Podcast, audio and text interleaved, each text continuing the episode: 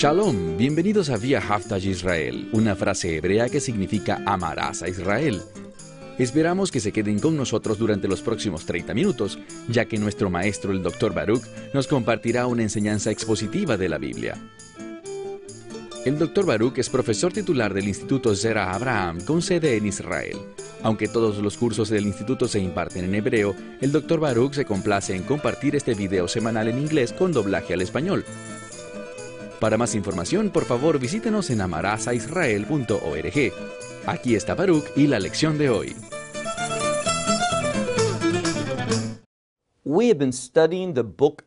Hemos estado estudiando el libro de Ruth por cerca de dos meses y frecuentemente lo llamamos el libro de Ruth. Pero esperé hasta esta última sesión, esta última lección del libro de Ruth, para decirles algo. Que este libro no es realmente un libro de acuerdo con el judaísmo, sino que nosotros lo llamamos el Megilá, que significa el rollo de Ruth. La palabra Megilá, que se traduce como rollo, proviene de la palabra enrollar, como cuando enrollas un pergamino. Pero además hay otro significado importante vinculado a esta palabra, Megilá, y es que también se deriva de la palabra para revelar algo, descubrir algo. Y el punto es este. A los libros que se les llama Megilá, este tipo de libros o Megilot con frecuencia tienen importancia para los últimos días. No solo debemos leerlos como historias pasadas y decir, oh, esto es lo que sucedió hace miles de años, qué maravilloso, qué importante, qué bueno. No, al libro de Ruth le llamamos Megillah porque revela verdades importantes con respecto a los últimos días. Y cuando digo últimos días, estoy hablando de los días del Mesías. Compartí con ustedes quizás unas cuatro o cinco veces en estos últimos dos meses que el libro de Ruth tiene implicaciones mesiánicas. En este libro podemos saber más sobre la persona del Mesías y la obra del Mesías. Así que, dicho esto, tomen sus Biblias una vez más y ábranlas en el libro de Ruth, capítulo 4. El libro de Ruth, capítulo 4. Ruth es innegablemente el personaje central en este libro. En segundo lugar está Booz, aquel que llevó a cabo este acto de redención y quien levantó a este heredero para el difunto. Y déjame compartir algo, pues no hemos hablado de esto aún en, en nuestro estudio del libro de Ruth. Levantar un heredero, ¿sabes lo que eso ejemplifica? La respuesta es la resurrección. ¿Y por qué? ¿Por qué razón vemos tanto énfasis en el hecho de levantar un heredero en el nombre del difunto? Bueno, para demostrarnos la conexión entre la redención y la resurrección. Si tienes esperanzas de vida eterna, más vale que creas en la resurrección. Sin resurrección, no hay vida eterna. Sin resurrección, no hay experiencia de reino. No tendrías esperanza alguna de un futuro, de un futuro en bendición, de un futuro con Dios. Sin la resurrección, ¿sabes qué puedes esperar? Condenación eterna, juicio. Es únicamente por la resurrección, y existe una conexión entre la redención y la resurrección. Es únicamente por estas dos que podemos estar seguros, que podemos saber sin lugar a dudas, que nuestra experiencia de reino llegará. Y lo que me gustaría hacer en esta última sesión sobre el libro de Ruth es que nos enfoquemos en Noemí. Aun cuando ella quizás no es el personaje principal del relato, ella es quien ha estado enseñando y discipulando a Ruth. Esto se inició mientras estaban en Moab, quizás no con la intención de hacerlo así, pero compartí con ustedes muchas veces cómo Ruth era una mujer de fe. Ella llegó a creer en el Dios de Israel. ¿Por qué? Bueno, la respuesta más natural es por causa de Noemí. Ellas eran cercanas, se amaban mutuamente. Y recuerden lo que dijo Ruth. Ella dijo, ¿saben?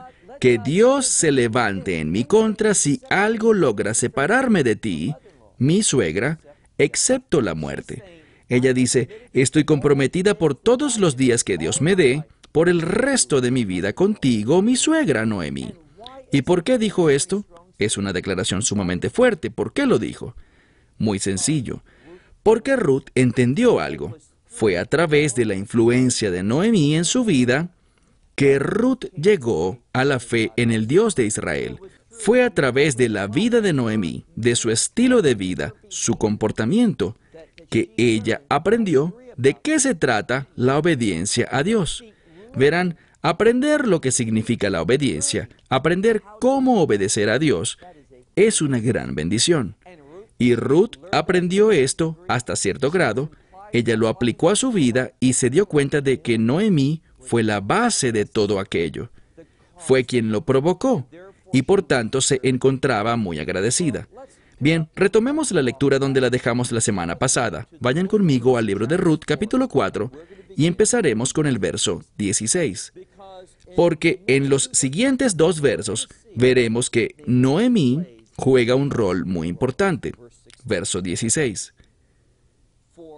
Y Noemí, tomando a este niño, lo puso en su pecho y se convirtió para él ley o menet. Ahora, muchas personas dirán que se convirtió en una nodriza para él, que ella lo amamantó, pero eso es probablemente algo absurdo. Si bien Dios puede hacer cualquier cosa, ya hemos establecido, ya ha sido establecido para nosotros que Noemí es una mujer anciana. Este es su nieto. Entonces la posibilidad de que ella se convirtiera en una nodriza para él, que ella lo amamantara, no es la intención de esta palabra. Es únicamente cuando miras esta palabra en hebreo que puedes aplicar un entendimiento bíblico a este versículo, porque la palabra omenet viene de la palabra hebrea creer o entrenar.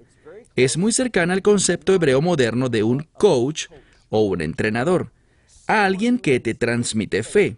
Y eso es lo que se está diciendo aquí. Más adelante, en el nuevo pacto, por supuesto, eso estará escrito en griego, vemos una palabra similar para un tutor en el libro de Gálatas. Pablo habla sobre cómo la Torah es nuestra tutora hasta cierto momento. ¿Y qué estará haciendo Noemí?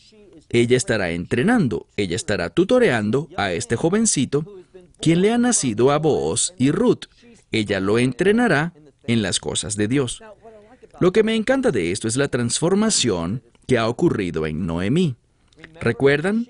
Cuando ella volvió a Belén, estaba desanimada, amargada.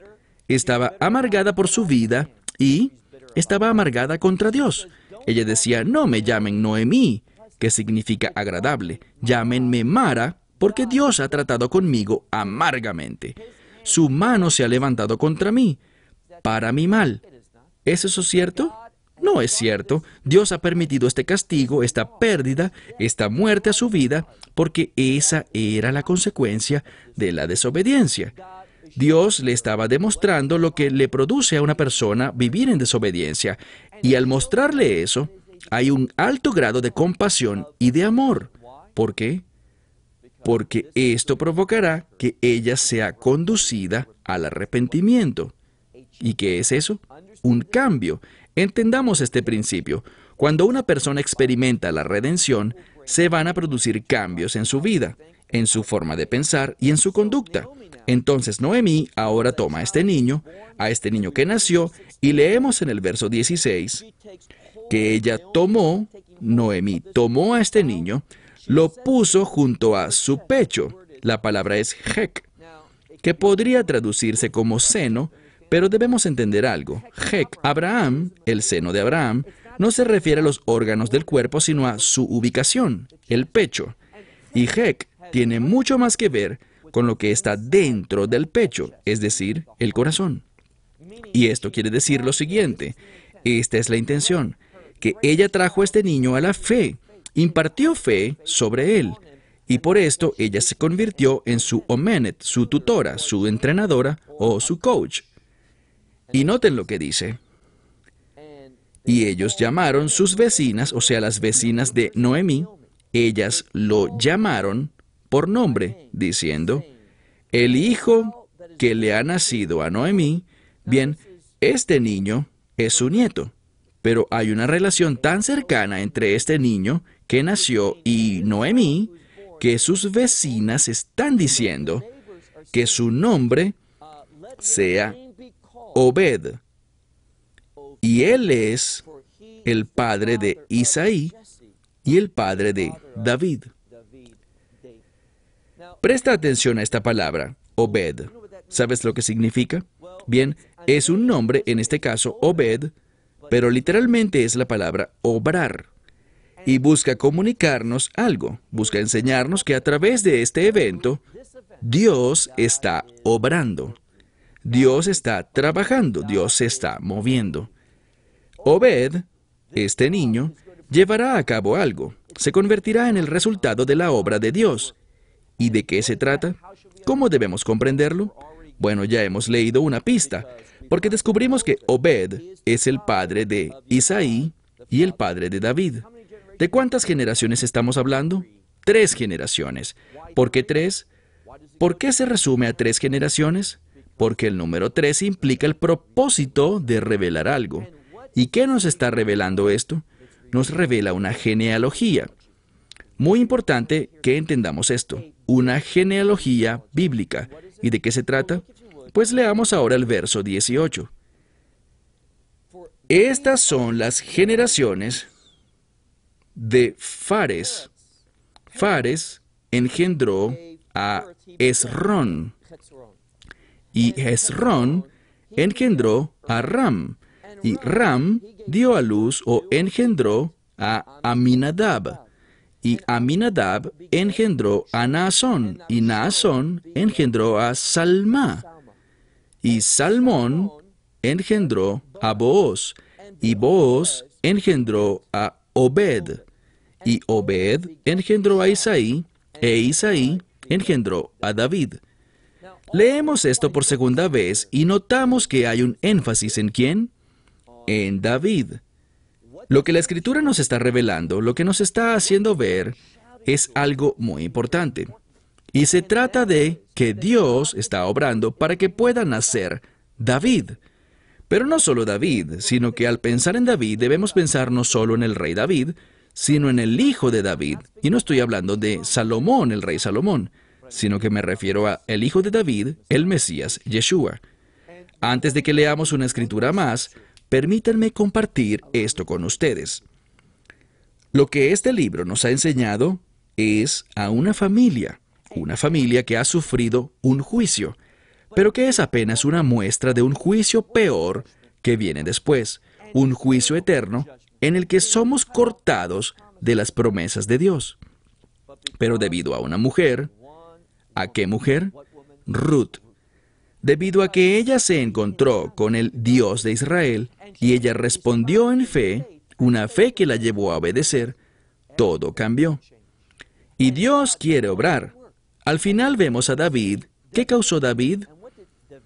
Bueno, Dios hizo un pacto con el rey David en 2 de Samuel, capítulo 7. Y este pacto es sobre el hijo de David, uno que se sentaría sobre su trono por siempre y para siempre. Y todos están de acuerdo con que este es el rey, el Mesías. Quiero que regresemos una vez más y leamos de nuevo los versículos 18 al 22. Aquí tenemos la genealogía y que dice allí.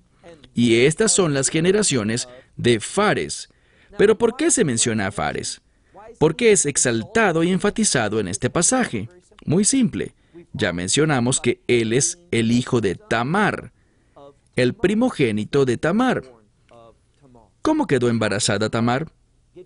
Gracias al mandamiento del Jibum, gracias a este mandamiento registrado en Deuteronomio 25, un mandamiento de la Torá que ella aplicó a su vida. Y vemos aquí que Fares engendró a Esrón, y Hezrón engendró a Ram, y Ram engendró a Aminadab, y Aminadab engendró a Naasón. Naasón engendró a Salma, y Salmón cambió de nombre, pero es la misma persona, engendró a Booz, y Booz engendró a Obed, Obed engendró a Isaí, e Isaí engendró a David. Espero que esto te resulte familiar a ti. ¿Por qué? Bueno, vayamos a un pasaje adicional. Vean conmigo el libro de Mateo, el Evangelio de Mateo, capítulo 1, en su mismísimo comienzo. Lo que veremos aquí es cómo este libro de Ruth es una extensión del Evangelio de Mateo. sienta las bases para que la historia del Mesías, las buenas nuevas del Mesías, puedan realizarse. Sin Ruth, esto nunca habría sucedido de este modo, del modo que con antelación Dios anunció, que es a través del linaje que Él había escogido. Entonces lee conmigo para que lo descubramos juntos. Mateo capítulo 1, versículo 1 dice, el libro de la genealogía del Mesías Yeshua, y dice, David, David dice, el Mesías, hijo de David, hijo de Abraham. Cuando vemos estas dos cosas, hijo de David e hijo de Abraham, vemos la promesa y vemos la fe. David tiene la promesa del pacto del reino y Abraham fue este hombre que caminó en fe. Y continuando vemos que Abraham engendró a Isaac, Isaac engendró a Jacob, Jacob engendró a Judá y también a sus hermanos. Y Judá, él toma el protagonismo, ¿verdad? No se mencionan a los demás hermanos, sino a Judá. ¿Por qué? Porque sabemos que el Mesías provino del linaje de Judá. Aprendimos eso en el libro de Génesis, capítulo 49, versículo 10. Y Judá engendró a quién? A Fares, justo de quien hablábamos en el libro de Ruth. Y Fares y a Zarah, ¿de quién? Estos niños eran hermanos gemelos. Pero Fares se nombra primero. ¿Por qué? porque él tenía el derecho de primogénito. ¿Y a quién se menciona aquí? Fíjense, Tamar. Tamar, una mujer, que así como Ruth aplicó la palabra de Dios a su vida, una que deseaba obedecer los mandamientos de Dios. Y por tanto, observamos algo inusual. ¿Qué será? Observamos a una mujer que se incorpora en una genealogía. Noten lo que dice que estos dos, Fares y Sarah, vienen de Tamar. Y Fares engendró a Hezrón, Hezrón engendró a Ram, Ram engendró a Aminadab, Aminadab engendró a Nazón, Nazón engendró a Salmón, y Salmón engendró a Booz. ¿De quién? Noten algo más. Booz. ¿Él nació de quién? Su madre fue Rahab. ¿Por qué eso es importante? Bien, aprendemos algo aquí. Aprendemos que esta Rahab es la misma Rahab de Jericho, es decir, Jericó. Ella también era qué? Ella no era una mujer judía, ella provenía de Anshe, Jericho, el pueblo de los cananitas de la ciudad de Jericó. Pero, ¿qué hizo ella? Ella temió a Dios. Ella brindó un testimonio, ella escuchó sobre el éxodo de Egipto, lo que ocurrió en el Mar Rojo, lo que Dios había hecho con el pueblo judío, matando a esos dos grandes reyes amorreos. Ella escuchó eso y actuó diferente al resto de los habitantes de Jericó. Ellos escucharon sobre estos eventos, el temor a Dios se diseminó entre todos, pero ese temor que paralizó a los demás causó que Rahab actuara en obediencia. Y debido a que ella fue alguien que actuó en obediencia, no solo fue incorporada a la familia de Dios, al pueblo del pacto de Dios, sino que noten lo que dice la escritura. Ella se convirtió en la madre de Boaz. Y Boaz engendró a Obed. ¿Por quién? Por Ruth. Bien, cuando miramos aquí un detalle, y no tenemos tiempo para explorar por completo esta genealogía, pero cuando estudiamos la genealogía del Mesías, dos cosas saltan a nuestra atención. Lo primero, como ya mencioné, es el reconocimiento a ciertas mujeres. ¿Y quiénes son ellas? Bien, hablamos sobre Tamar, mencionamos también a Rahab y por supuesto a Ruth, esas tres. Pero luego surge otra mujer más, porque mencionamos aquí a otra persona y ella es la madre del rey David. Hablamos sobre Betsabé. Entonces, en total encontramos en la genealogía del Mesías Yeshua, encontramos a cuatro mujeres que se mencionan. ¿Por qué cuatro? Bien, el cuatro tiene el sentido de un número global y estamos hablando del Mesías, quien es el Redentor. Vemos la conexión entre el libro del Ruth, que habla sobre la redención, y la genealogía del Mesías, para demostrar que el Mesías es el Redentor. Él trae la redención. ¿A quién? Pues es una redención global. Por esta razón vemos cuatro mujeres. Cuatro, un número de globalidad, de alcance mundial. Se mencionan cuatro mujeres aquí. Las mujeres también están relacionadas con la redención, por lo que cuando leemos estos pasajes vemos algo tan poderoso, y se trata de la fidelidad de Dios, la fidelidad de Dios para hacer exactamente lo que dijo, y para hacerlo de la manera tal como lo prometió. ¿Cómo es eso? Por medio de su plan. Así que te pregunto, ¿estás interesado en el plan de Dios? Muchas personas se acercan a Dios, se acercan con fe, pero su entendimiento del Evangelio y la revelación del nuevo pacto es prácticamente incompatible con la verdad de la palabra de Dios. Verán, ellos están más interesados en que Dios se integre a sus propios planes, que Dios bendiga sus planes, que Dios ponga todo en orden, pero ¿en cuál orden? En el orden que ellos desean. Y te prometo algo, Dios nunca hará eso. Dios tiene algo muy, muy sorprendente para tu vida, algo que tú no podrás anticipar. Dios quiere hacer justo lo que vemos aquí, traer un cambio. Cuando vemos las primeras lecciones del libro de Ruth, encontramos que la expectativa es que Orfa y Ruth regresen a sus familias, a sus casas, y que sean personas que como nacieron en Moab, mueran también en Moab. Orfa siguió ese camino, pero Ruth no lo hizo así, porque cuando el Dios de Israel le fue revelado a ella, ella dijo, yo quiero una relación con Él, porque Él es mi Dios y ustedes, el pueblo judío, se han convertido en mi pueblo. Y ella cortó con su pasado, lo dejó todo, con el fin de irse a una tierra que ella jamás había visto antes. Como dije, esto describe la misma fe de quién? La misma fe de Abraham. ¿Y por qué actuó así? No actuó así por propósitos egoístas. Ella no fue allí para encontrar un nuevo esposo. Ella fue allí por un genuino deseo. ¿Qué deseo? Demostrarle amor a su suegra, a esta mujer anciana, quien volvía presumiblemente a morir allí pero sorprendentemente las cosas cambiaron, puesto que lo que vemos es que por la obediencia de Ruth, la obediencia al plan de Dios, a la verdad de Dios, a la palabra de Dios, ¿qué sucedió? Sucedió que Noemí, esta mujer que ya era anciana, que le dijo, no quiero nada más en mi vida, no vengas conmigo. Sucedió que Noemí, debido a lo que Dios hizo, a esta redención que se llevó a cabo, ella tuvo un nuevo entusiasmo en su vida. ¿Y qué hizo por el resto de sus días? Te diré lo que hizo. Noemí tomó a este pequeño niño que nació, Obed, y se convirtió en su tutora, lo entrenó, lo enseñó, le dio testimonio sobre la fidelidad de Dios.